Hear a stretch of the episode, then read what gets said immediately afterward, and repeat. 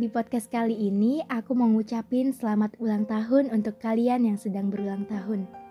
Terutama pada tanggal 7 Agustus ini. Aku mau ngucapin selamat ulang tahun untuk perempuan hebat yang sudah bertahan sampai detik ini. Namanya Anissa Alif ya. Halo Lip, selamat ulang tahun ya. Tahun ke tahun, semoga membentuk kamu menjadi pribadi yang lebih dewasa. Pribadi yang kuat menghadapi berbagai masalah. Pribadi yang tangguh sekalipun keadaannya mungkin rapuh. Bangkit perlahan ya cantik. Kamu berhak tutup telinga untuk orang-orang yang berisik di hidupmu. Semoga kamu sehat selalu.